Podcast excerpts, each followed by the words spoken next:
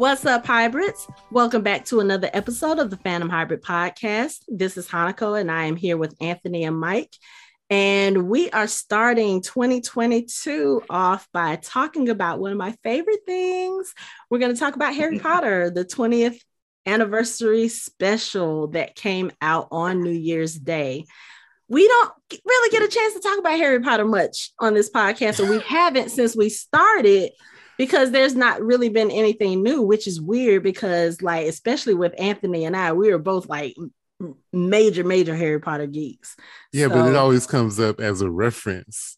Yeah, you, you get tons of references. Every show right. we talk about and we talked about i think we talked about we talked about it a little bit in our dragon con coverage because i did a panel about um, they who must not be named talking about problematic authors and separating them from their you know from their art which obviously we've had to do with harry potter for those of us who are trans supporters um, so it, has been weird we talked about it uh, at conjuration because it was a Harry Potter based convention that we did.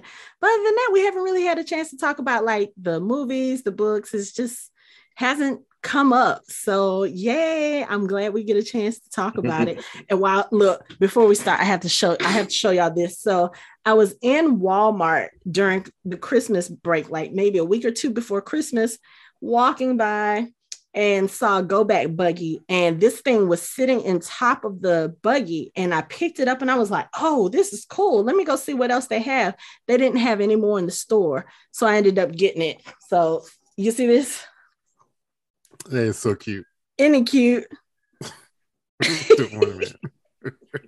so for the people who are listening and not watching it's a it, this thing is like an 18 inch harry potter seasonal plush so he looks like a Funko doll with his big head. He really does. Plushy, and mm-hmm. he's holding a red ornament. So it's really, really cute.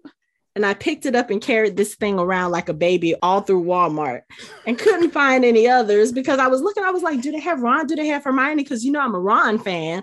So I was like, they gotta have a Ron. I see any others. So I was like, okay, I'll take Harry home and hopefully next Christmas they might have Huge. the others.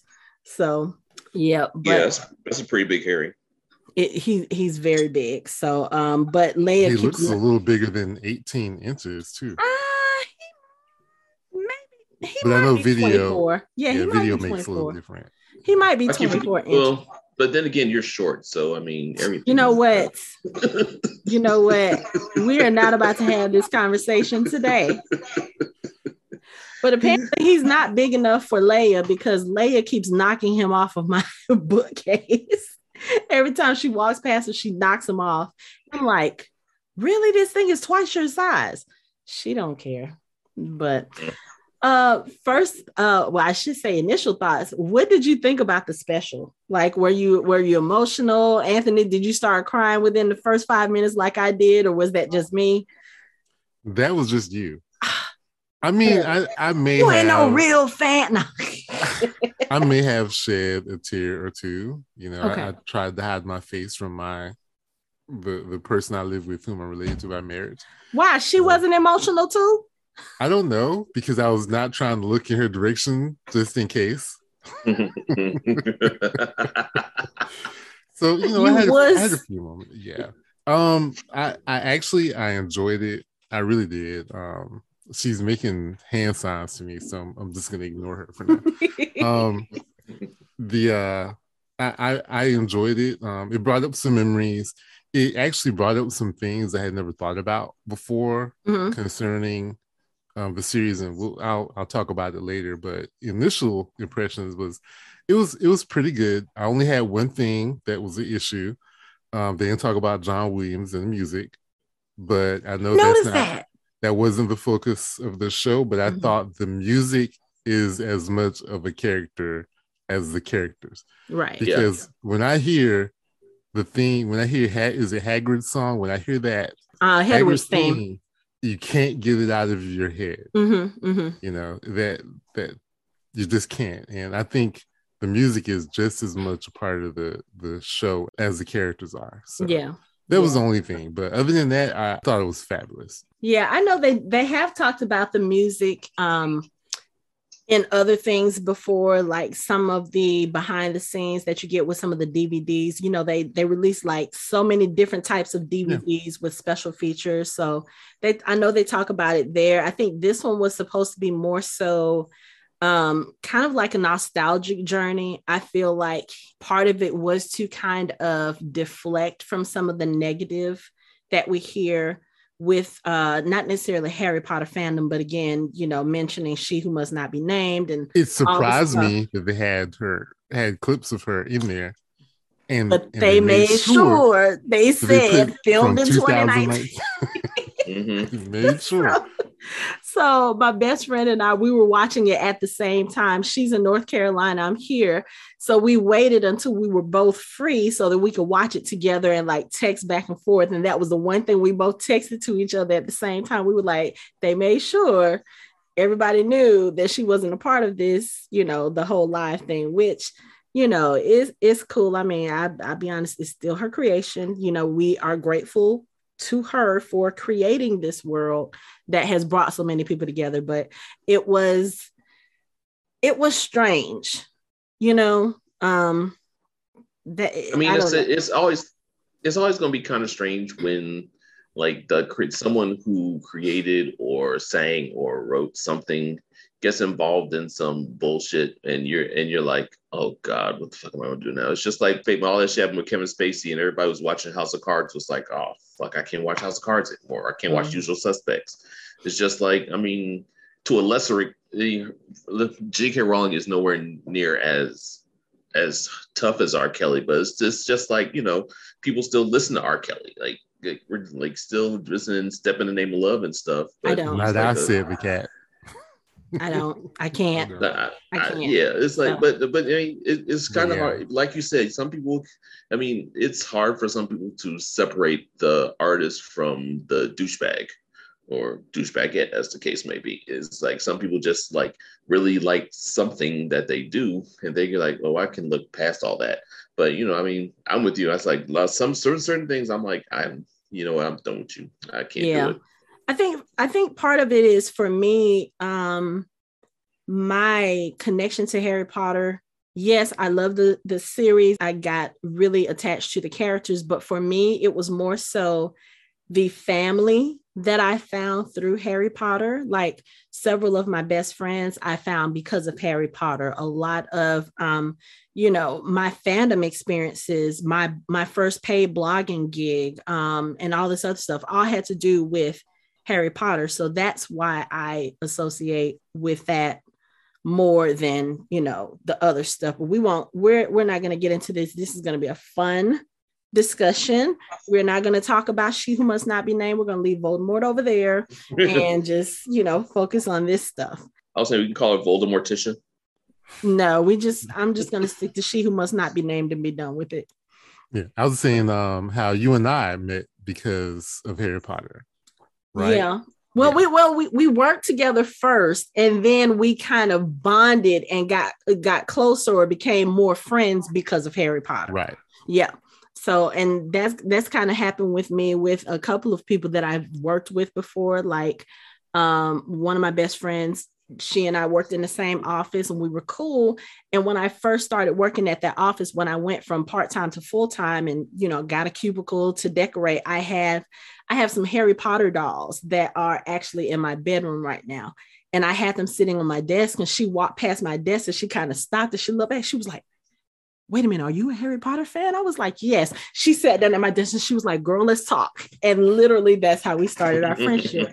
um, she and I went to our first Dragon Con together because uh, Matthew Lewis, who plays Neville, and James and Oliver Phelps, who plays the twins, were coming to Dragon Con. So that was my introduction to Dragon Con way back in 2007. So I have a lot of good memories with the Harry Potter. Yeah, because I, I remember you were in the media center and and Michelle was like, "Oh, you know, um, because I knew Mia mm-hmm.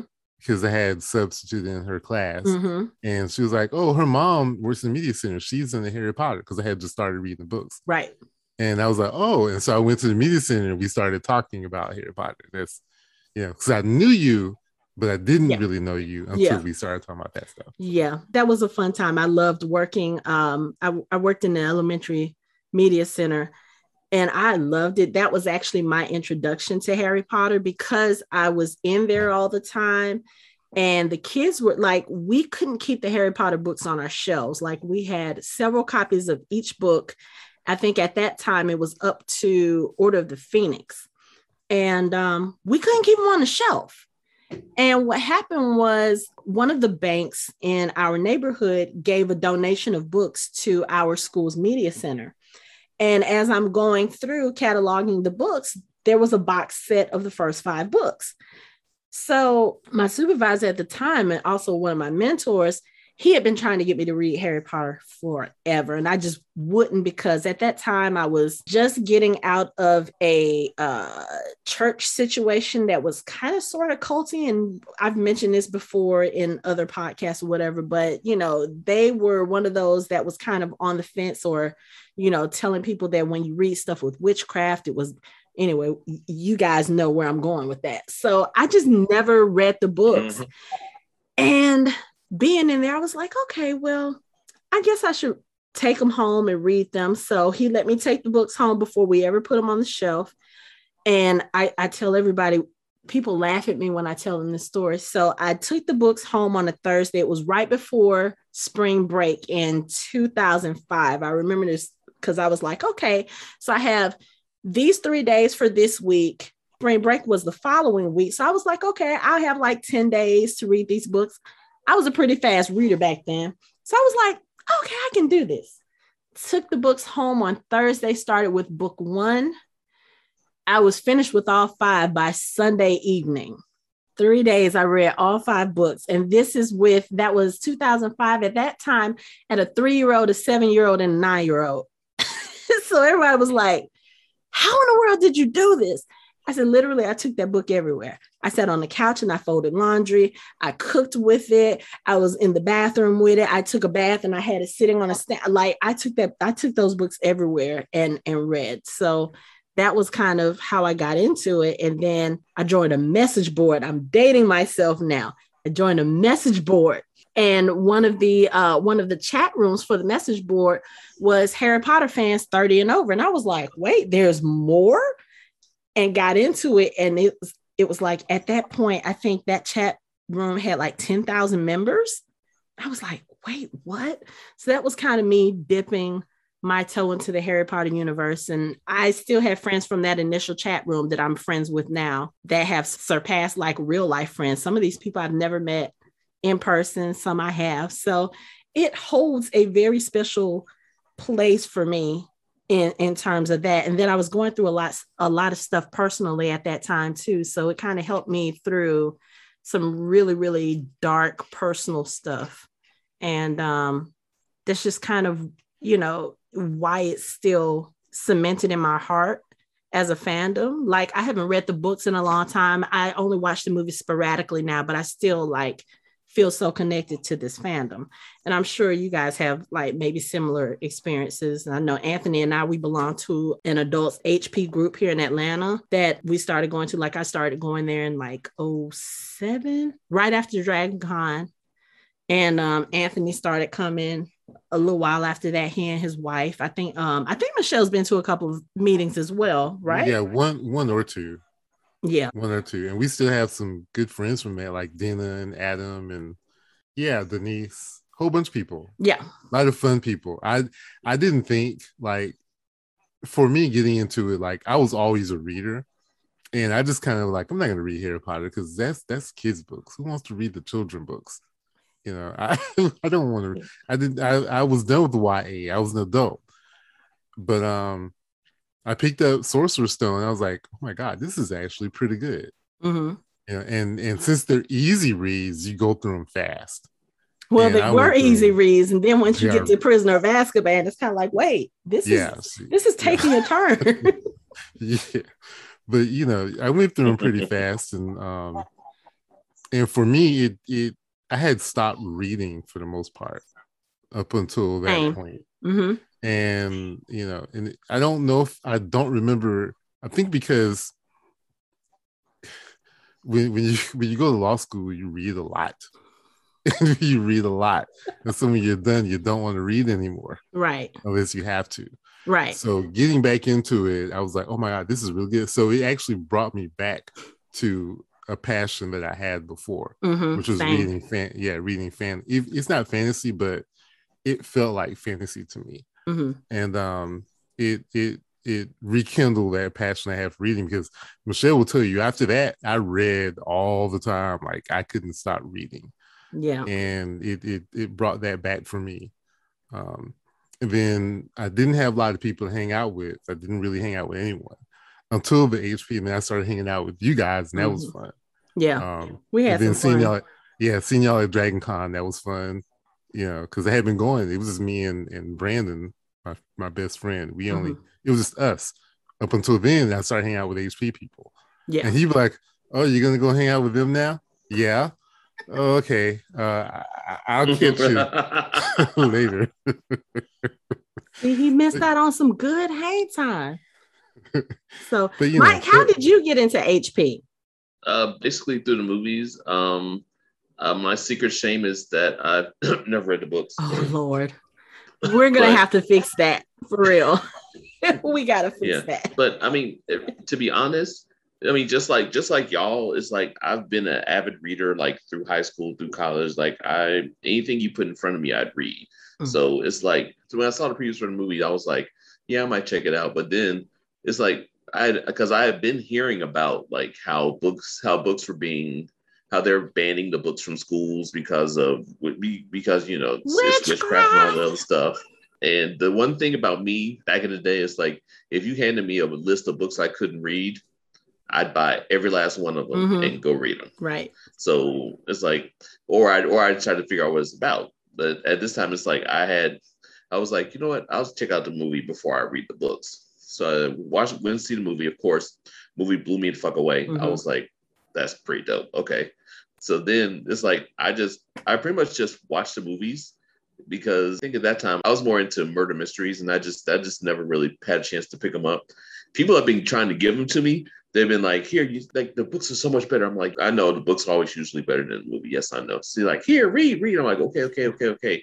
And I just never really had a chance to. But I've seen them, and it's like I think Harry Potter is the one fandom where it's kind of a good dichotomy of what a fandom is because mm-hmm. it's such a diverse fandom.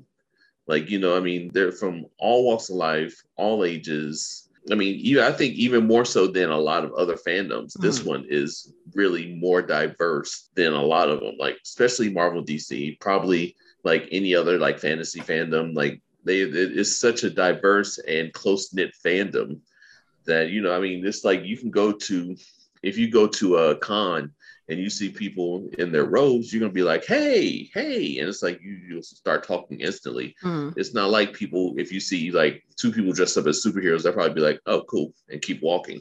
But it's like most people, it like I've noticed like people who like don't have have never met the person before in their life. If they're in the same if they're in the same house, they'll just instantly oh, yeah. start talking. Ex- yes, absolutely, absolutely and I think that that's what's really cool about the Harry Potter fandom. Is like there are no strangers, right? Like there's no strangers in the fandom, mm-hmm. right? You see, we've all we're all representing our houses. I've got on my Hufflepuff shirt. Anthony has on a Ravenclaw shirt that his wife made for him, and Mike has got on his Ravenclaw hat as well. I'm I'm a little bit outnumbered, but that's okay. all right. Hufflepuff I, I was I was reminded that we started listening to the audiobook when Michelle was in graduate school and we were driving to Athens. And so we were wow. listening to the audiobook oh, wow. in the car. Okay. So that's that's how okay. we jumped in. If I'm okay. not mistaken, that's she was cool. the one that wanted to listen to it, weren't, weren't you? Yeah, it was her. So Oh, so she was the cool, was one, the cool first, one, first, and then you you okay, right. okay. And okay. then I was like, oh, this I'm is kind of good. And I then I started diving into the books. Okay. Gotcha, I stand gotcha. corrected again. That's the lovely thing about having her sitting next to you while you're recording. ah, that's funny. So let's talk about the reunion special. Um, overall, I enjoyed it. Very nostalgic. Uh, I did shed a few tears. Like, I mean, even just listening to the music when the, when it first came on, I was just like, okay, here we go. I was like, here's my tissue. I'm gonna be okay. I'm gonna be okay. I'm gonna be strong. I'm gonna be okay. When they showed Hogwarts and started playing, um, I think it was Harry's Wondrous World at that point, I was like, we ain't even five minutes into this. Okay. I'm gonna be strong for the rest of the episode. And no, there were there were some uh there were some tear jerker moments, but um I think my first thoughts when I watched it the first time, I actually watched it. I've watched it three times now. I watched it once on New Year's Day. I watched it once the next day with my older daughter. And then I watched it just before we started recording because I had some thoughts and I, I needed to kind of go back and see if what I was remembering was correct. But one of the first things that I noticed that kind of threw me was that did it seem to you like for the most part the trio filmed everything separately from everybody else like they may have been there at two different times yes because that way yeah, because it it's interesting that the whole thing starts out with Emma. You know, the way that they um, kind of introduced the reunion show was that you kind of get an overview of London, and then you see like Emma in a bookstore, you see Robbie in a coffee shop, and then you see uh, Matthew Lewis in a taxi cab. And at the stroke of five, they all get Hogwarts letters, you know, with, with the address of where they are. And it's inviting them to this reunion special. So you see Emma coming to the Hogwarts Express. You see her uh, greeting, who was it, Evanna Lynch and Bonnie Wright, Luna and Ginny mm-hmm. on the train. You get to see like different people coming into the uh, Hogwarts Express, you get to see um, Mark Williams and James and Oliver Phelps, you know, Weasley's boarding the train. You see uh, Gary Oldman and Helena Bonham Carter, and different things. So it's like you get to see these people arrive, and then you see Emma arrive at Hogwarts, and this is where they're having like a Christmas ball, kind of a Yule ball type thing. So you see her go to greet different people. Like she sees Tom Felton, she gives him a hug. You see um, Alfred e- Alfred Enoch. I'm gonna always call him Alfie, but he's a grown man now, so I have to remember Alfred. I I noticed that when he starred on um, How to Get Away with Murder, I'm like, he is not Alfred, he's Alfie. Damn he's gonna always be Alfie. And then I have to remember that they're actually not that far behind us in age, like right. only 10 years. So I'm like, oh, okay. But anyway, so you get to see him and you know, you get to see all the different people like kind of milling together and talking with each other. And then as I was watching, I noticed I was like, wait a minute. I said, that means Emma was the only person who interacted with the rest of the younger cast because you never see Daniel or Rupert interact with any of the others. Mm-mm. And that was that was strange for me. It was kind of sad too because I was like it we know that those main 3 are the stars of the of the films, but you know, the friendships with within the films with the characters were very important and it just kind of felt a little off to me to not see them interact but then i thought about it i was like okay it does seem a little bit more formal with the three of them as opposed to with the others and it just i don't know it felt weird like i love seeing the three of them together but something about that vibe and then the vibe with the rest of the people and the rest of the cast it was just it just seemed so different. Did Rupert interact with anyone else? Was he not with all the Weasleys when they were together? This, this. I don't think so. Yeah, I, I wondered if scheduling had a lot to do with it. That's what I started wondering he, too. And then, because, um, it seemed like Daniel had a lot more because he talked to Gary Oldman. He also was, was with HBC. Mm-hmm. Um, he was with a lot of the older yeah, cast, but he didn't interact with anybody not, else yeah. in the younger cast. No. So I, you know, that's why I started wondering because I was like, it feels like a reunion, but at the same time, it kind of feels like I said, that whole part of it feels weird. Like, okay, me, I'm I'm the so people in my in my friend group know me as the hugger. I'm the one who, when I see you, if it's been a long time, I have the joyous reaction. I give the bear hugs. Like that's how I am when I haven't seen somebody that I care about for a long time. And you saw that with Emma and Tom, even though, you know, we'll talk about their part of the um, special later on, but you see it with Emma and Tom. You saw it with the way uh, Daniel and HBC greeted each other, but I kind of wanted to see that with the three of them. And it's like instead, when they're first introduced, they're all sitting in chairs like way apart from each other. There's almost no intimacy within the three of them. Yeah. You and, know, and there is a I would have wanted to have seen more like when I saw Tom Felton talking to Alfred and Matthew, Matthew I wanted to yeah. see more Matthew. of that. Like mm-hmm. I wanted more of of those yeah. people and the twins and everyone else interacting.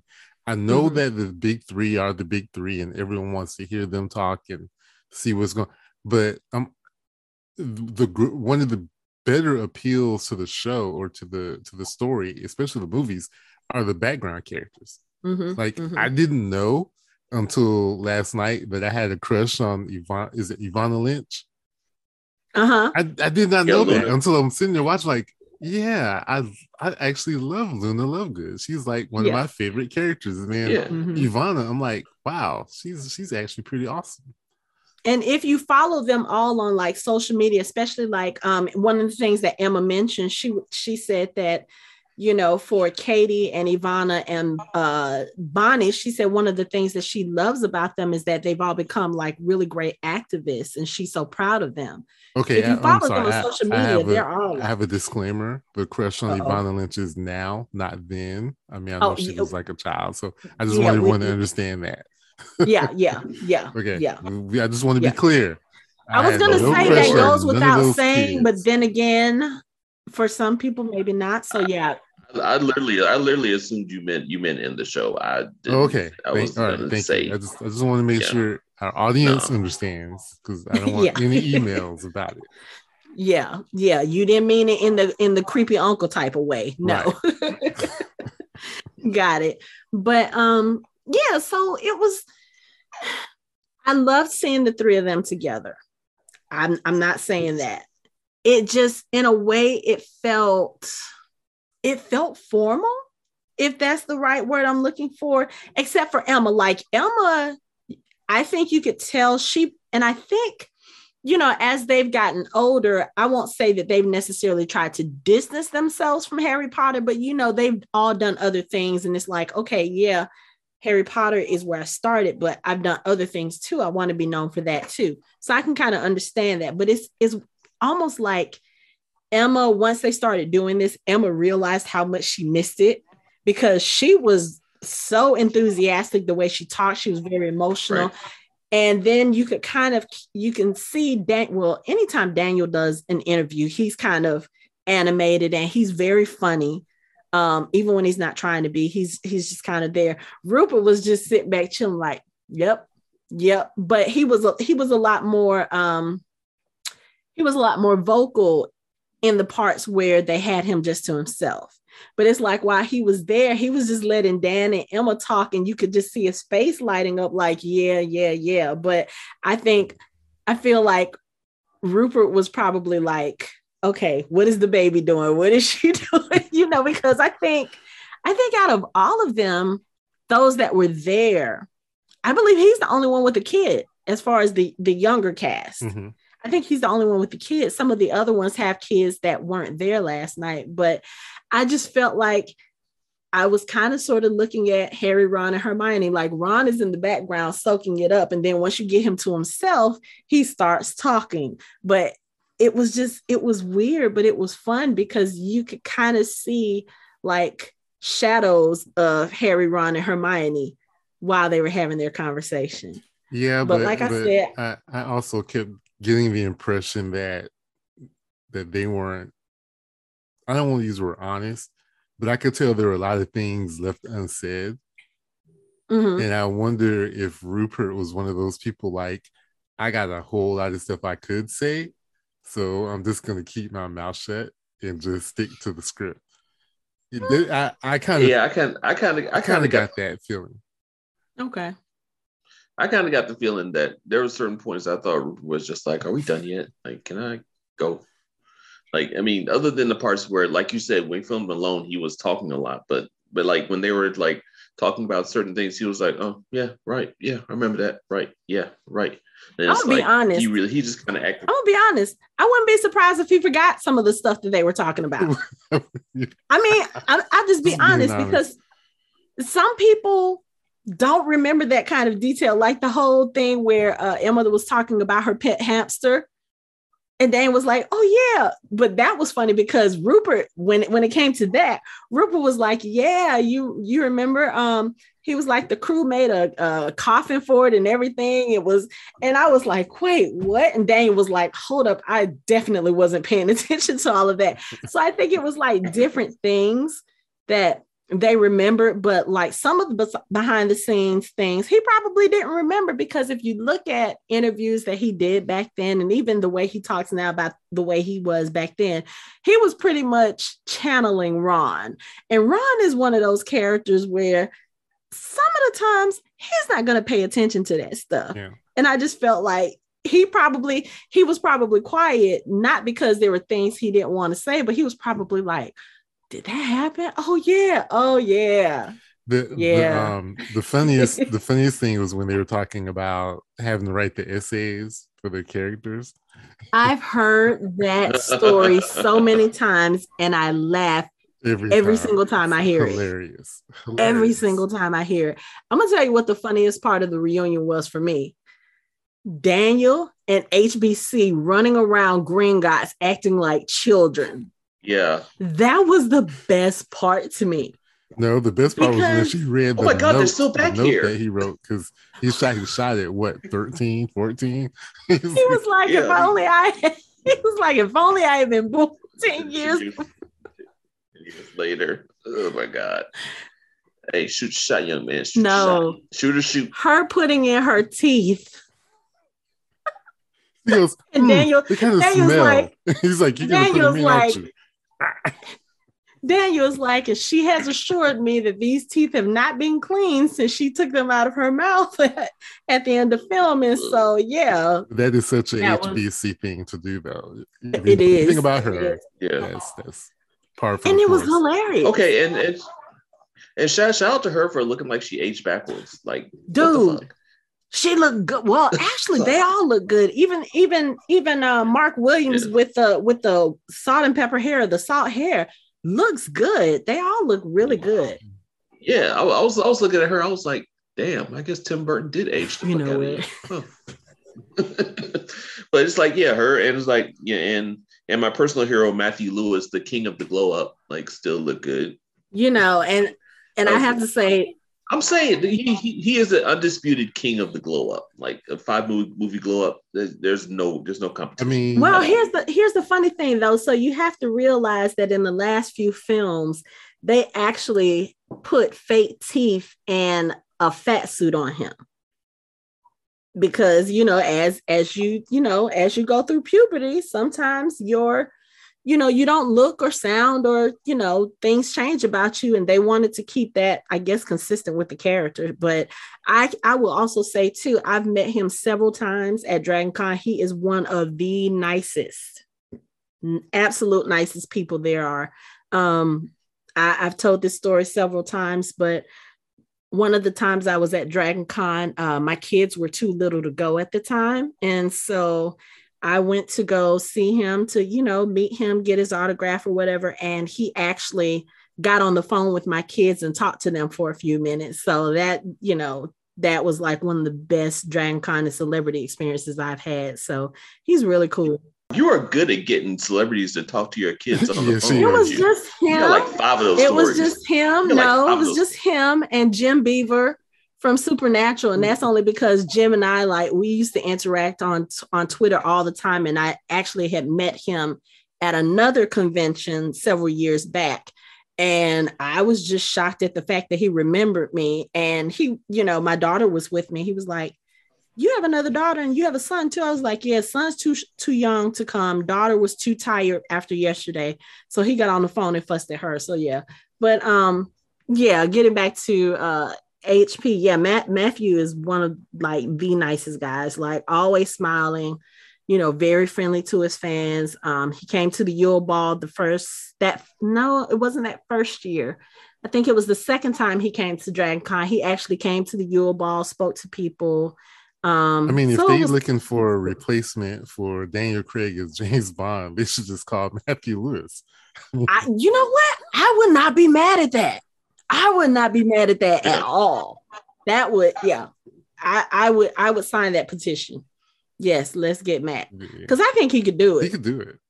He could do, it. Sure yeah. do it. Yeah. And, let's um, let's put Jason, that out there in the universe. Jason Isaacs look looked pretty good too. Yeah. Can can we talk yeah. about how they are at the age they were in the 19 years later? Aren't they close to that age? Yes. and matter of fact, uh, I think Dan, I think either Daniel or he Rupert mentioned that. Yeah. They said something about, yeah, we look better than we did in the epilogue. And that's even in the second epilogue, because if you ever saw pictures from the first epilogue, like before they went in and did reshoots, they looked so old. And I was like, and I think it made me mad because for Deathly Hallows, I was actually the age that they were supposed to be in the epilogue. And I was like, I don't look nothing nowhere near that bad. So they need to fix this. Mm. And then they did reshoots and um it looked a little bit better, but I still felt like y'all still look a little bit old. But you know, Rupert did say that he um I guess they changed his hairline and they put him in a little fat suit. So that's, I guess, kind of realistic. They didn't look as bad in the epilogue as people make them out to be. I just no, don't feel they, like they they, did. they look they didn't look that because I have I know I have seen I have seen some people who are that age. They were supposed to be 36, and Ginny, I think, was probably supposed to be like now. Ginny, I will say they did age her a little bit too much because Ginny is a few years younger than them and they did make her look like they had the darks, you know, their eyes were a little darkened. So they did make her look a little bit older, but I have seen some people at that age, 36, who look like they might be 20 years older. So they didn't look that bad. I think they could have looked better, but you know, yeah, I don't know because I, I I'm gonna be honest. I we're, we're African American, black don't crack. Like some of us will be 70 still looking younger than us now. So, you know, I just I didn't I didn't I didn't think it was as bad as people like I know people who absolutely hated it and I mean even to this day they still talk about it like I'm like it it wasn't it wasn't that bad. Yeah, they looked a little older but who knows? I mean, think about it. They were stressed out as kids. That had to have caught up. That had to have ca- caught up with them. To. Harry was almost like literally murdered twice. Like no, no. Voldemort came after this dude every single year for seven years. No, no, he was a Avada Kedavra twice.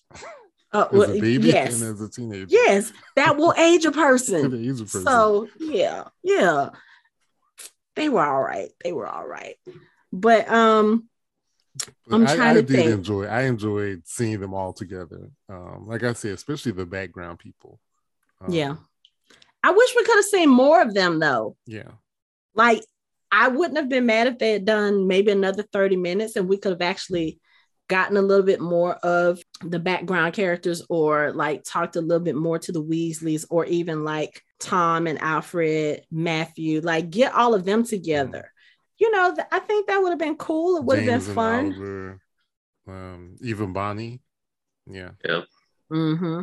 Um, but yeah, you know, now, now that I think about it, I think some of that had to have been filmed like they couldn't have all been filmed together because I can't see I can't see where Jason Isaacs and Tom Felton would not have done a, a segment together because they talk a lot off screen. Like even now, they've gotten together you know since then like when they were when they talk to each other on social media they're still dad and son. So that, like they really have a close relationship. That, that was funny when tom he was like oh he was like really really nice and then he'd be like the worst person in the world and he'd be really nice again. It's like it's like where he hit him with the cane and actually bit him. Then he's like he was like oh my god are you okay? I'm so sorry. So let me tell you that cane those teeth real deal because we um I had a group of friends that hung out like very regularly, like 2008 to 2010.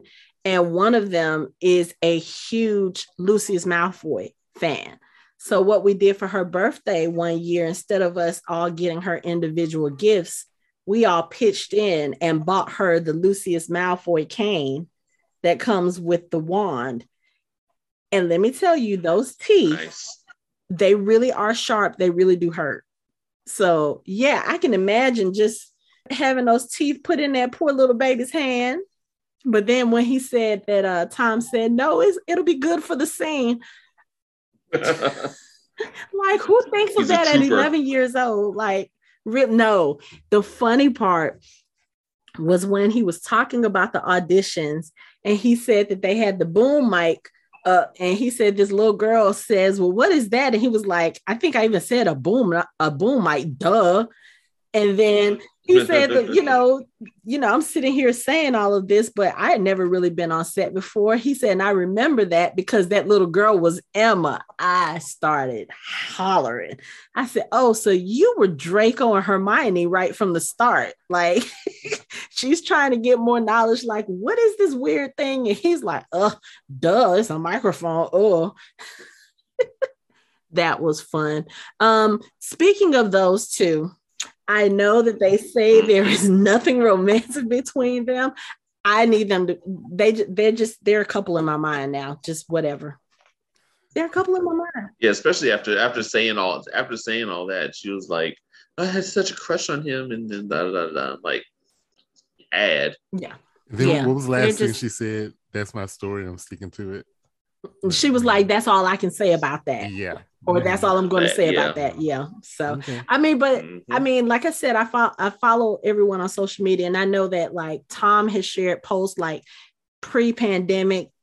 Uh, one of them will come out to see the other, and they like hang out or whatever, and it'd be like really fun, really really friendship type things. You know, I'm not saying that they're not. I believe they are real close friends, but if y'all got that much affection for each other and there's been issues like neither one of them, far as I know, is in a relationship right now, I just need y'all to go on ahead and just do it. Just just just go for it. I just I I feel like a mother like pushing pushing these two together. Like they just yeah, they were cute talking about each other. You know who's a good boy? That Tom Felton. You should talk to him.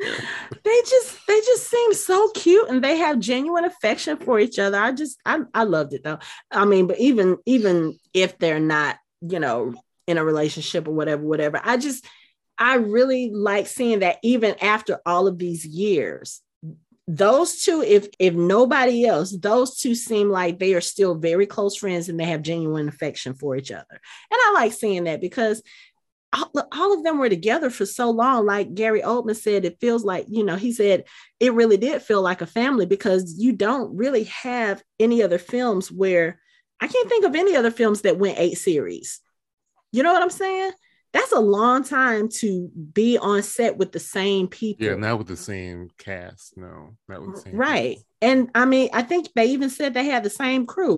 So, you know, I think that's, you know, it, it that's just something I, I like here. And I like seeing the way they got together.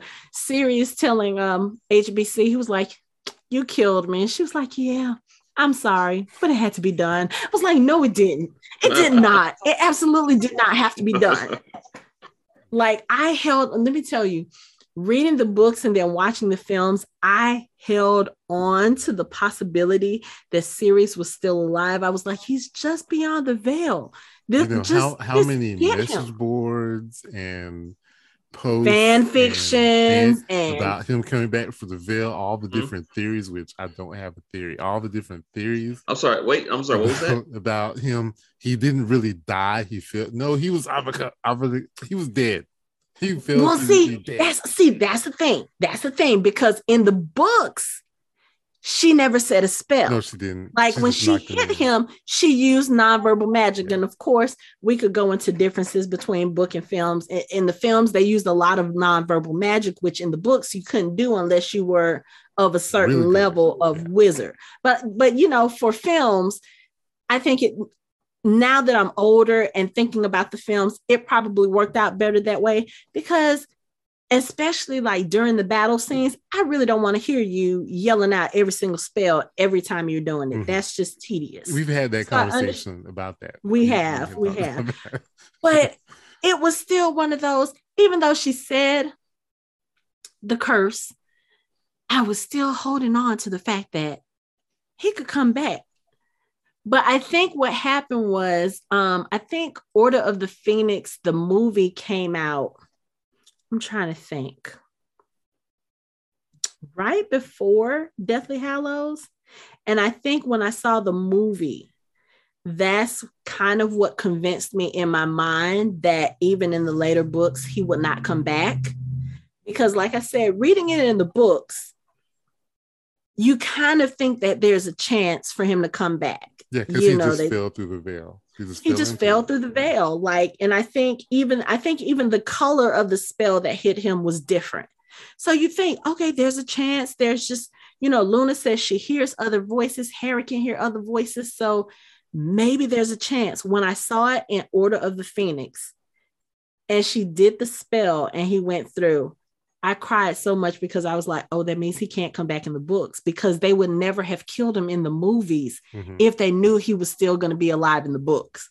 I lost it then. I was like, really? That no. actually reminds me of something else that I liked when, um, speaking of book and movies, how, because uh, I had heard the story before how Alan Rickman knew what was going to happen to his character. Yeah. And I remember like, reading that a, in an interview. Gary Oldman was like, he did. He's like, yeah, his did. response to that was hilarious because he was like, Of course he did. Of, of course, he, he had an answer. Like it's Alan Rickman. Yeah. Who else? But yeah, and even the I director, reading... when he said, Why did you do that? I'll tell you later. mm-hmm. mm-hmm. But I remember when I first read that in an interview, either I read it or I, no, I think I saw it. I saw him talking about it. And he was talking about how he went to dinner with She Who Must Not Be Named. And they were talking about it. And he asked her, you know, he was like, Is there anything that you can tell me that would like influence my performance? Is there something that I need to know? And then she told him.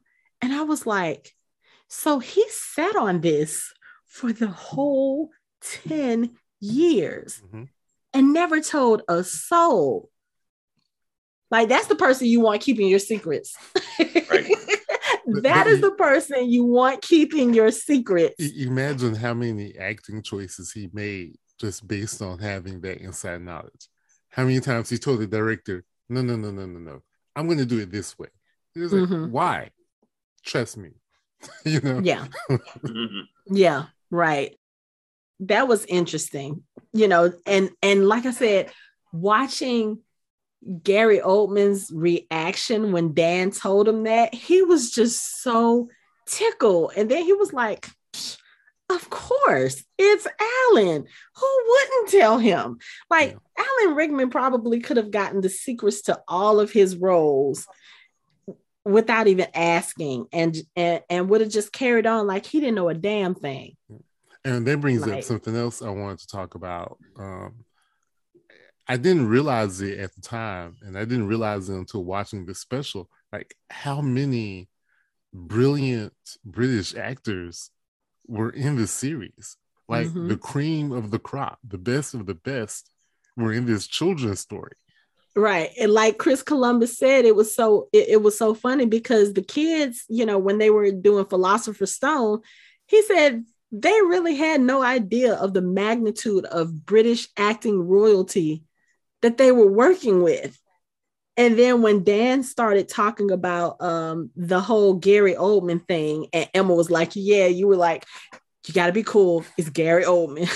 like I was like, I can actually see Daniel saying that because even watching, um, if you ever watched any of the interviews and behind the scenes stuff, when he talks about Gary Oldman, even back then as a 14 year old, he talked about him with such reverence and respect and love, you know, and um, I just remember reading stuff about how close they did get on set. It almost was like the uncle nephew or you know mentor mentee relationship and so that was nice to see because you can still see a little bit of that there and then to hear the other people like david heyman and chris columbus talk about the relationship and alfonso cuaron listening to them talk about the relationship and how it you know how it kind of formed those two characters was really good because i would tell you this as far as the character of sirius black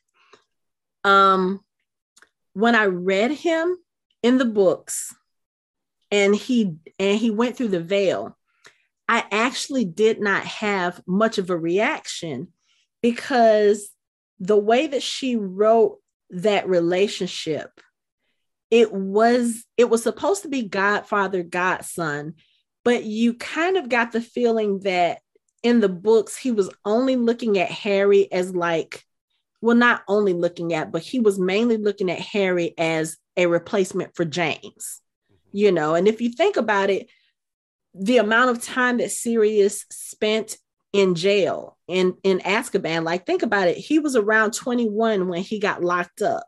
So mentally, as far as seeing Harry and seeing this, you know, this spitting image of his best friend who he lost at such a young age, and Harry at that time was between 14 and 17 when he started getting to know him i could see him you know kind of putting harry in that spot to replace his best friend.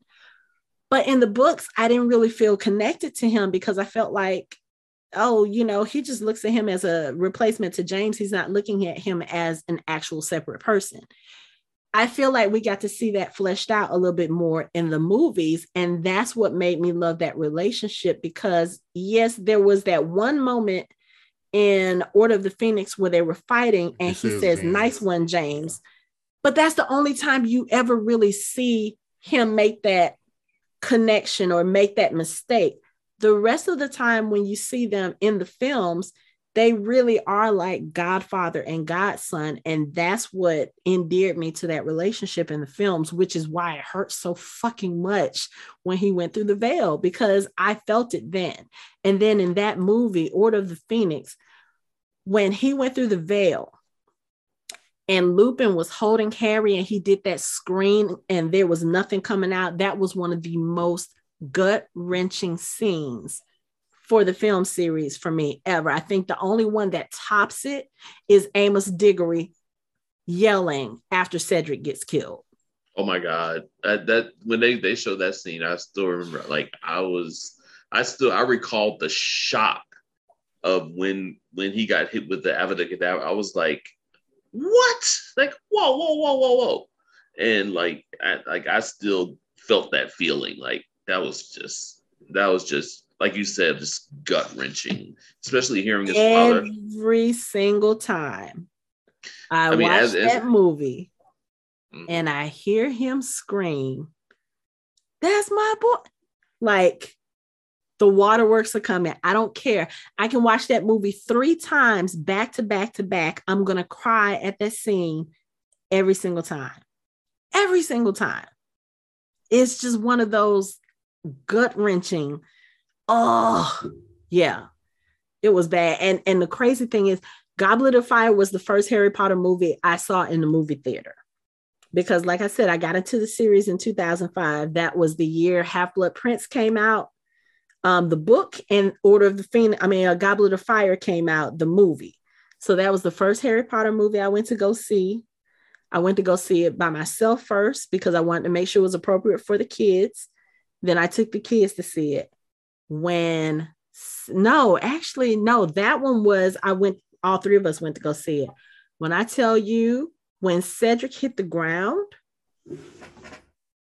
dude, we were all like, mm. oh, it was bad. It was bad. And they played that one little snippet during this reunion. And I was like, I'm not gonna, I'm not, damn it, where's my tissue? can't help it. Um, since we're on this topic, the mm-hmm. emotional, like when it first played, the Deathly Hallows, when Harry had the resurrection stone and he saw all the people you know the people that he lost, his parents, mm-hmm. um, Sirius, mm-hmm. Rem, uh, not Remus. Um, yep, yeah, Remus. Remus. Mm-hmm. And uh, I was. This was the first time like I got really emotional, and mm-hmm. it was mm-hmm. during that little clip, and then Michelle played the end of the movie mm-hmm. um, right after that because she wanted to watch it again. And when that scene came up, I'm like, I don't know. It it it made me think of the panel we had, and I was like, am I about to like start crying now? Yeah. Like, yeah. And then I started thinking about, you know, wanting to be with the people that you lost mm-hmm. and how powerful that moment was. Mm-hmm. Like it plays so much better yeah. on on the in the movie than it does in the book. That yeah, it just I don't know. I got emotional during that part, like both times, like when they talked about it, and, mm-hmm. and I don't know, it was it was a lot plus it hits it hits different when you're a father now because like i mean it's like when you have older kids that like you can put in that position it's just like oh mm-hmm. yeah i'd be the same way. Yeah yeah. But I, I i think i agree with you um anthony as far as you know those moments are emotional in the books but there are some things like granted reading the books you're going to get a lot more detail you're going to get a lot more exposition. And there are things in the books that they left out of the films that I feel like were huge mistakes.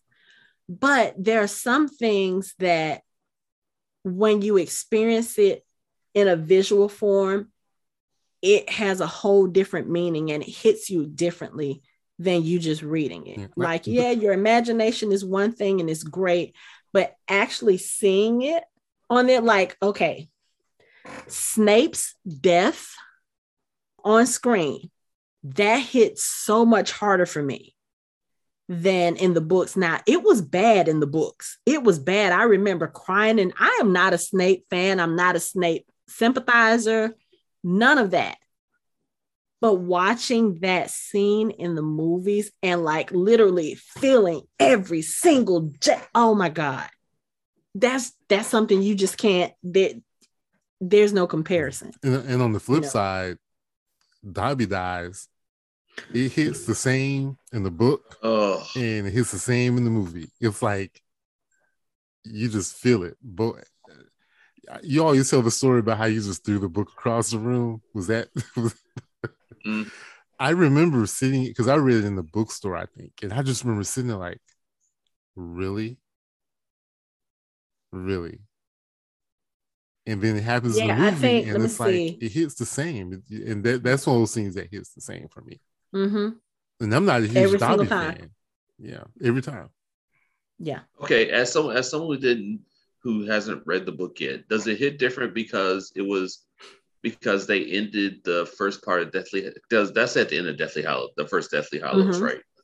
Does it hit different because of how they like cut it off right there? Does it hit does it hit harder than just like reading it, then knowing you have another chapter to get to and keep reading it, or did it like just because of the finality of it being the last scene of the first part of Deathly Hallows? It's just being I, visual. I think it's just the visual because, visual. like I said, reading it in the book, it was emotional enough because you're thinking this is Dobby. Dobby can't die. You know what I'm saying? Just like, no, Dobby can't die. He's not supposed to die. And then thinking about the way it it it hit on screen. First of all, Harry Potter told you not to come save him anymore. He told you not to try to save his life. He told you this way back in Chamber of Secrets. But Dobby still did it anyway. The way and and then also visually the way that it happened, you know, the way that they kind of showed them apparating and the slow motion with the knife going through and it just you know the way that they played like you could kind of sort of see who's I, I don't even know what to call it when they're apparating, but you can kind of see who's there and who's not. And for that knife to hit at precisely that moment and it just kind of disappears. And it was just like you knew what was coming but the way they played it out was so much harder because you you you arrive on the beach. You've got Hermione, who's just been tortured. You've got Ron trying to comfort her.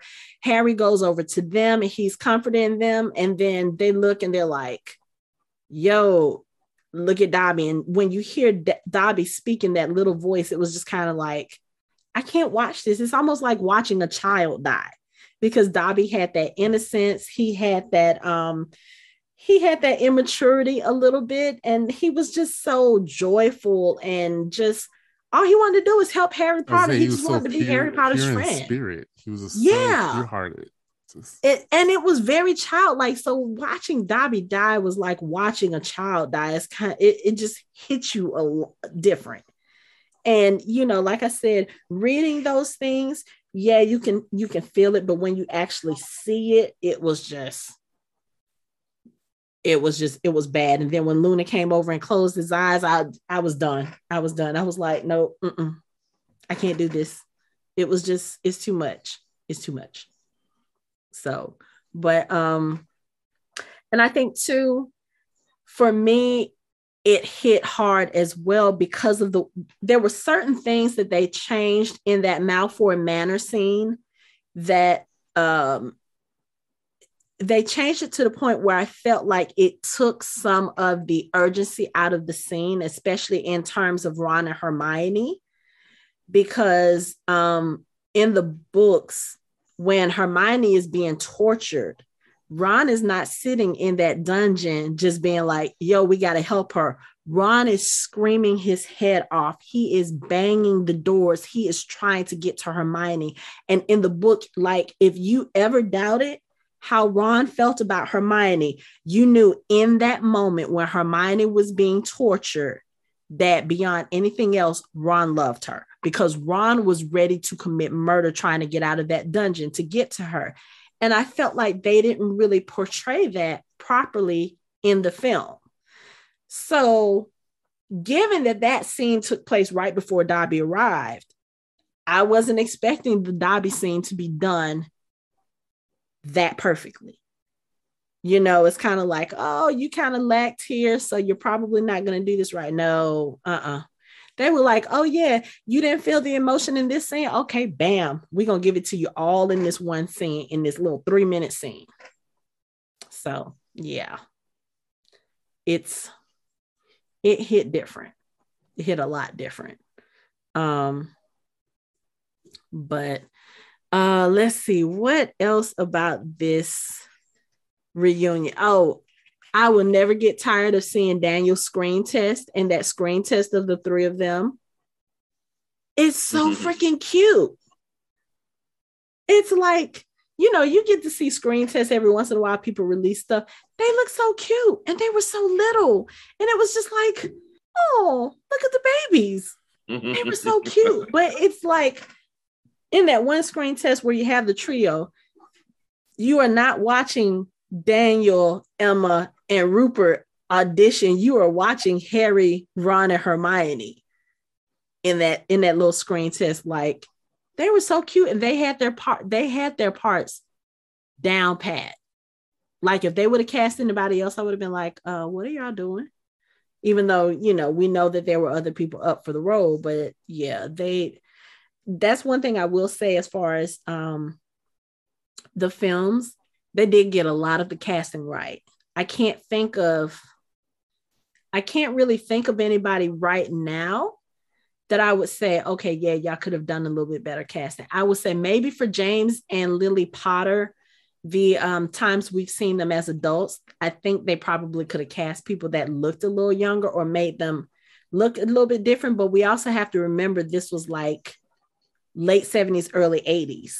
So they look a little different. Well, you, you know, know, they always try to say that people in the wizarding world age a little bit faster.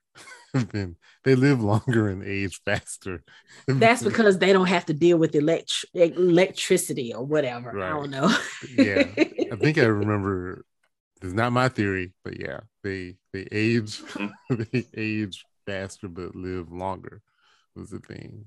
Yeah. Right. But yeah, I think um, which would explain why Dumbledore had such a turnaround from Fantastic Beasts. You know, uh, you know that duel with Grindelwald did some it did some things to him. We'll see. I think we'll see. Look, we'll see some of that in Fantastic Beasts three. But yeah, I, I, I think you know when think about all the things Dumbledore went through.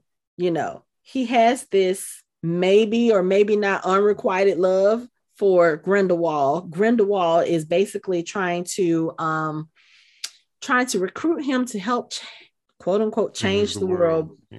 You know, they get into this duel, they get into th- this fight.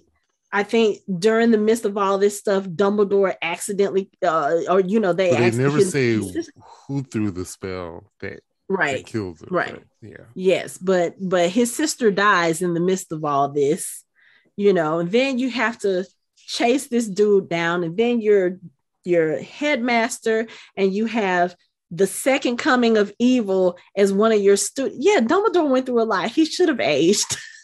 he should have aged. But that'll be interesting to see how they do that in uh, Fantastic Beasts. Is it is there a reason? Did they give a reason why? Is it Michael Gambon why he didn't show? No, they didn't. But um, I'm I'm gonna be honest. Michael Gam- Michael Gambon was one of those people who um, I feel like really he wasn't really enamored with being in the Harry Potter series. You know, maybe that changed over the years. Um, but I know when he first got into it, he was one of those people when when he talked about it, it was kind of like, oh, this is just another job.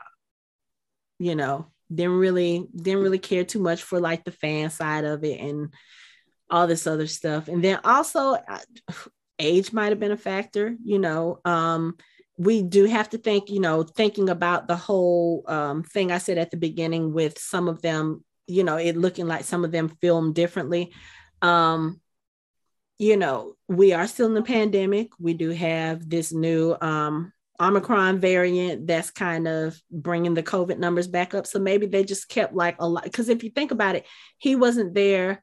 Maggie Smith wasn't there. Um, who else? Um, why did her name just escape me? Kenneth Branagh wasn't there. Mrs. Um, Weasley. Lord, why did her name just escape oh, me? Oh, I don't know you talking about. But I know she's recovering from cancer cancer yeah, yeah. so and i yeah so so it could have been that the people who may have been more at risk they probably were like okay no and then they probably also decided no i'm not going to make this trip or i'm not going to do this because of that you know it could have been a lot of different things i mean we're we're living in very strange times you know, and just me thinking about the whole Daniel, Emma, and Rupert thing where they were kind of, like I said, they they seem like kind of separated from themselves or you know from each other. Um, I mean, like I said, we got to think about it. Rupert has a baby at home now, so maybe he didn't want to be around a whole bunch of people, that you know, sense. just in case.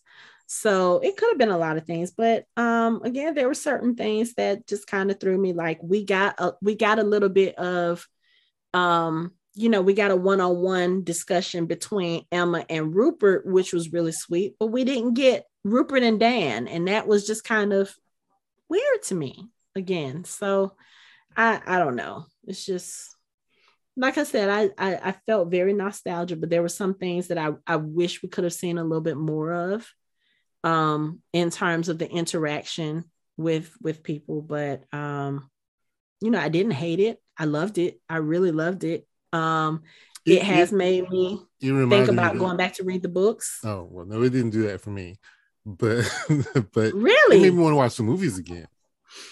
Yeah, um, that too. But it's the, been the thing is, I've already read the books twice, mm-hmm. and um, that's is no. well, well, I've read Half Blood Prince maybe three or four times, but average maybe twice for each one. Okay. Um, I think I've read I've read through I've read through the entire seven book series maybe four or five times. And I know like the earlier books I've read more because um like I said when I first got into the books It was right before Half Blood Prince came out. So I read all the books that that first weekend, and then I read them again right before Half Blood Prince came out, and then I went through the series again right before Deathly Hallows came out, mm-hmm. and then I went through the series a few more times. And, but it's been like a good, it's probably been a good ten years since I picked up the books. Mm. Well, and um, the the yeah, great thing is, it, it, it reminded me of the magic of the series, like mm-hmm. the books and the movies. Um, yeah. My daughter is 13, and I think either last year, the year before, she started reading the books. Okay. And she watches the movies. Like when mm-hmm. we get up in the morning and she's waiting to go to school, she's down mm-hmm. here watching one of them. Okay. And she won't say it out loud, but I know she really likes it. Like she likes being a Hufflepuff. She thought about maybe becoming a Ravenclaw. She's like, no, I'm a Hufflepuff. Yeah, yeah Hufflepuff. She baby. was reading the books. She was reading the books, and um, but she watches the movies like all the time. We catch her watching mm-hmm. the movies. You go into her room, and the movie's playing. One of them. So yeah, I used to do that a lot, but it's been it's been a while since I've actually watched the movies, and I think part of that is like in the same way that the the movies remind me of good times they also make me sad sometimes because like my little core group that we used to always watch the movies together like we're all spread across the country now so we don't get to watch like it used to be nothing to say yo let's do a Potter marathon and everybody show up at my house and we, we'll have our like junk food and our popcorn and our drinks and sit there and watch it. And now it's like two of us are here in Georgia, but we're like on opposite sides of the metro area. One is in North Carolina, one is in Rhode Island. One of oh, we, them we don't even speak to anymore. We've huh? been at your house for a marathon. Yes, because Michelle and she she was asking questions mm-hmm. the whole time. Yeah, so it's it's just one of those things where I haven't watched, I haven't sat down and really watched it in years. Like if it comes on, I might watch it in the background every once in a while, but I haven't like done a marathon in years because of that. Because I'm like my marathon buddies aren't here. So it's kind of sad in that sense, but I, I think I'm gonna I, I think I'm gonna go ahead and uh, my best friend said that she's to start rereading the book. So I think I'm to do that too. And then I'll probably watch, sit down and watch the movies. But it's also one of those things I know if I start watching the movies, I'm just to get sucked in and then I'm to be doing Harry Potter, nothing else but Harry Potter for like weeks on end.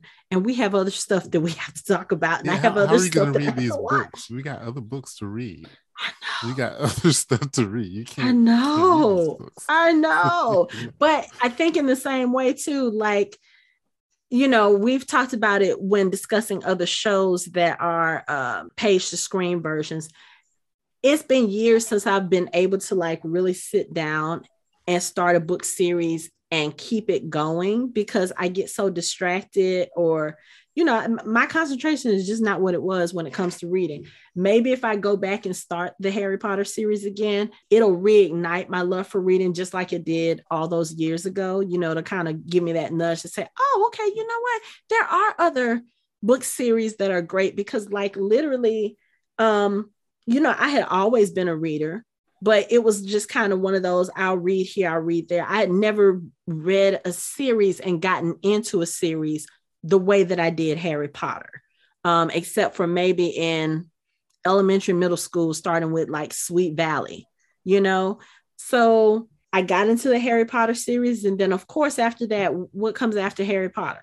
Twilight at that time, and then the Hunger Games, and then the Divergent series. And I think for me, um, the Beautiful Creatures series, uh, the Mortal Instruments. So Harry Potter really started kind of getting me back into YA and going through these series. And it's like now I'm just kind of like, I don't know. There's just n- hasn't really been anything that just kind of sucked me in that way.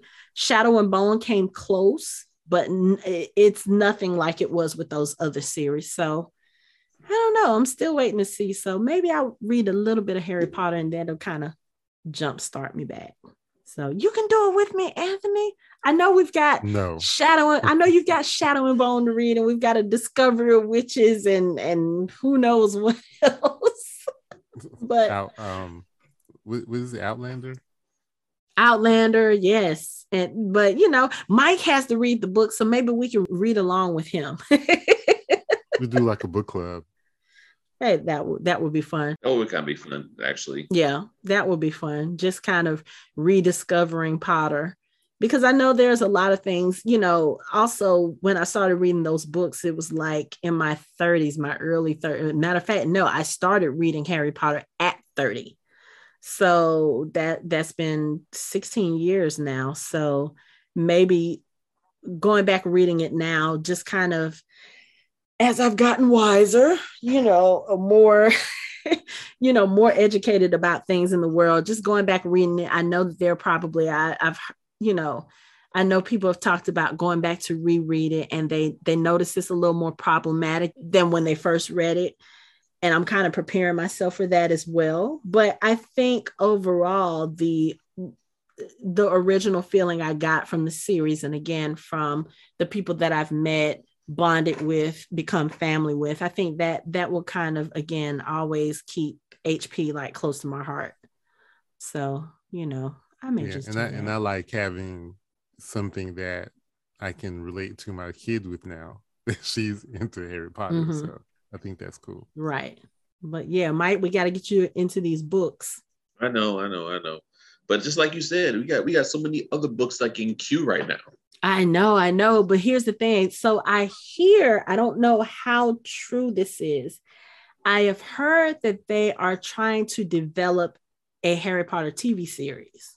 So it'll be uh, look, don't don't look like that. I've actually been wanting a TV series for a while because I feel like if they follow some of the um, formulas that they do with t- TV series now, if they do even an eight episode, uh, you know, season, 10 episode season, if you think about, and of course, Mike, you won't know this because you haven't read them yet, but if you think about a lot of the backstories that they omitted from the films because there just wasn't enough time, yeah, they could make it and they could make it really great. Now, will they get the kind of casting that they had for the films? I don't know if they'll ever beat that cast. Now, are, are, are they gonna, because those characters were white? Do it? Is that the the plan? Like probably so. Okay, well, yeah. I would be interested in a much better version of the Half Blood Prince than what we got on screen. That's yeah. Well, that and if you think about it, like the major things that they missed for Prisoner of Azkaban, the whole backstory on the Marauders, I know plenty of people who want to see that. For, I think Goblet of Fire, they were pretty true to the book. Um, there wasn't not I can't think of anything like major, major that they missed out from the book. Not that I, not that I can think of. Um, Order of the Phoenix had some problems. I really hate that they kind of condensed the conversation between Dumbledore and Harry after Sirius died, like in the office. Like there's a whole chapter of conversation that they omitted from that film that I think would have made a lot more sense. They took that out. I would love to see that. Half Blood Prince, so problematic. You know, there, there were some good things about Half Blood Prince. The humor in Half Blood Prince was amazing. Okay. The humor okay. with it was, was amazing. Was that the one where where she was like, she thinks you're the you she thinks you're the chosen one. Well, yes, that and that's the one where uh, Ronald and Lavender were in the relationship. That's the one yeah. where Ron got poisoned. Um, he got slipped the love potion and he was looking yeah. at the moon. So all that stuff was all great. that stuff is great. And the book and the movie should not have been called the Half Blood Prince. It should be called something else. I know because you literally skipped the whole backstory behind the half the whole prince. plot. Like yeah, well, yeah, main, yeah. The A plot yeah. is gone. Yeah. So hmm. yeah, there are some things that I would like to see done a little bit better. And I feel like a TV show would give would give them a chance to do that. Like give me seven seasons of eight, you know, eight episode seasons. That's that's plenty enough time for them to get everything in and do it right like I said, I don't know what they'll do about casting because, like I said, you had pretty much damn near perfect casting for those films. And as far as like, like you said, the creme de la creme of British acting royalty, you will not get that in another film series ever, ever. You know, especially we have most of those people are gone now. There's, uh, you know, a good portion of them are gone. Alan Rickman is gone. Richard Griffiths is gone. Uh, John Hurt. You know, John Hurt, Robert Hardy. So there's a lot of them that's gone. So you're not going to get that. But we still have some talent in this world, even with that older generation. So I would love to see it. Do you think they're going to make Hermione, if they recast it, make Hermione closer to how she was in the book? Probably not. I don't know. They probably could because if you think about it, her it her description in the book, like she could go either way. I mean, when I read her, I'm gonna be honest, I didn't picture her as a black girl. You know, I don't necessarily read somebody with olive skin and think a black person. I always think a white person because of, you know, that's what I grew up with as far as descriptions of people with that kind of complexion. Um, it would be great to see them cast her as, you know, a black girl or a person of color. That would be cool. I don't know if I see it happening, but maybe. It, I mean, it's possible. Like, look what they did with the Wheel of Time. I mean, they true. they colored just about every character. They did, yeah, in, in, the show. Yeah, and that's not so. how they are in the book. So right, Right. It's so. it's a possibility. I don't see them doing it, but it's a mm-hmm. possibility. Mm-hmm. Yeah. So we can hope. Yeah. We can hope. Any final thoughts on the reunion special or Harry Potter in general? It was I fun think- to revisit once again, revisit the magic of the series and the mm-hmm. cast mm-hmm. yeah. and to see them as regular people and seeing them grown up. Mm-hmm. Um, and and go back over those memories, which brings up the memories that I have of reading the series mm-hmm. and watching the movies. I, th- I, thought it was pretty cool. Yeah, I, I, remember you saying you wanted to do it and talk about it. I was like, I'm not gonna watch that. Why right, would I want to watch right, that? Right. I don't want to watch this. You're gonna start listening it. to me. Cheers. Yeah, because whatever. But yeah. Because when I said, I said, uh, I said somebody's gonna have to watch this and and talk about it with me. He was like, "Are you really gonna make me watch this?" I was like, "Are you a true Harry Potter fan if you don't watch it?" Like, oh. Yes, you are. no, don't disparage those people. Okay. That'd be nice. I want I won't be one of those snobs to be like, oh my God, you're not a true Harry Potter fan. Good. But I really do feel like for die-hard fans, like you have to watch this series. It's just even with all the complaints that we have had over the years about the films, those films still like one, you have to separate them from the books. That you just you have to but if you think about it and and just watching it like you said it, does have a lot to do with the movie going experience and and how you experience it with friends like I remember doing screen uh, screen on the green in Atlantic Station with my friends watching it. People getting mad at us because we're literally sitting there reciting every line of the films. Like we got on people's nerves doing that, but it was just so natural because that's what we would do when we would watch it at home or whatever. And it just became habit, you know. Um, seeing Order of the Phoenix in a I don't know if you remember this. What what did they used to call it? Black curtain screening or something? And you would go see the film like a week before it came out. And just remembering watching Order of the Phoenix and when Harry tells Umbridge, I'm sorry, professor, but I must not tell lies. The whole movie theater jumped up, shouted, screamed. That was the first time I had ever been in a movie theater with that kind of reaction. And it's like nowadays you kind of get it with all the Marvel films and stuff, but that was the first time I had ever been in a movie theater with that kind of reaction. I was like, oh, I like this. Like I'm watching with real fans. This is what a real fan experience is like. Like you just you know, going to midnight movie premieres. They don't do those anymore, but they did them for Harry Potter. And we used to go dressed up in costume or, you know, have our, you know, our house representation. You know, I, I miss those times. I really do. And watching this reunion kind of brought a lot of that back. So I'm glad. Uh, I, I would love to see them do a more inclusive reunion, maybe I don't know, maybe they'll do one for the first film really or no film release is already gone. So maybe maybe they'll do something else where we can get a little bit more because there were a lot of people who were missing from this. Um, you know, a lot of the younger actors, like I said, the older actors, they probably were like, okay, yes, yeah, too risky, but I would like to see them do something like this again. You know, it, it's kind of like if you think about the way Rupert said, Rupert said it doesn't really feel like we've earned a reunion yet because it's only been 20 years, but at the same time, it's been 20 years. So I don't know. I enjoyed it though. Doesn't seem like it. I know, but I mean, time flies. What was it Rupert said? He was like, time, uh, I think Emma said, it feels like time has fl- flown and then no time has gone by at all. Yeah. But Rupert was like, I've had kidney stones and a baby. So yeah, mm-hmm. I feel it. I feel the age. So I don't know. My kids were in elementary school when I started reading this series and now they're all grown. So that's a marker of time, if anything, you know, but it's cool. I enjoyed it. So, ah, yeah, we, we're, we're going to have to do this again because I could talk about Harry Potter all day long. Like, yeah. So, we're gonna have to find some. Mike, you're gonna have to start reading oh, these books. Give us a reason to talk about Harry Potter. I realize this.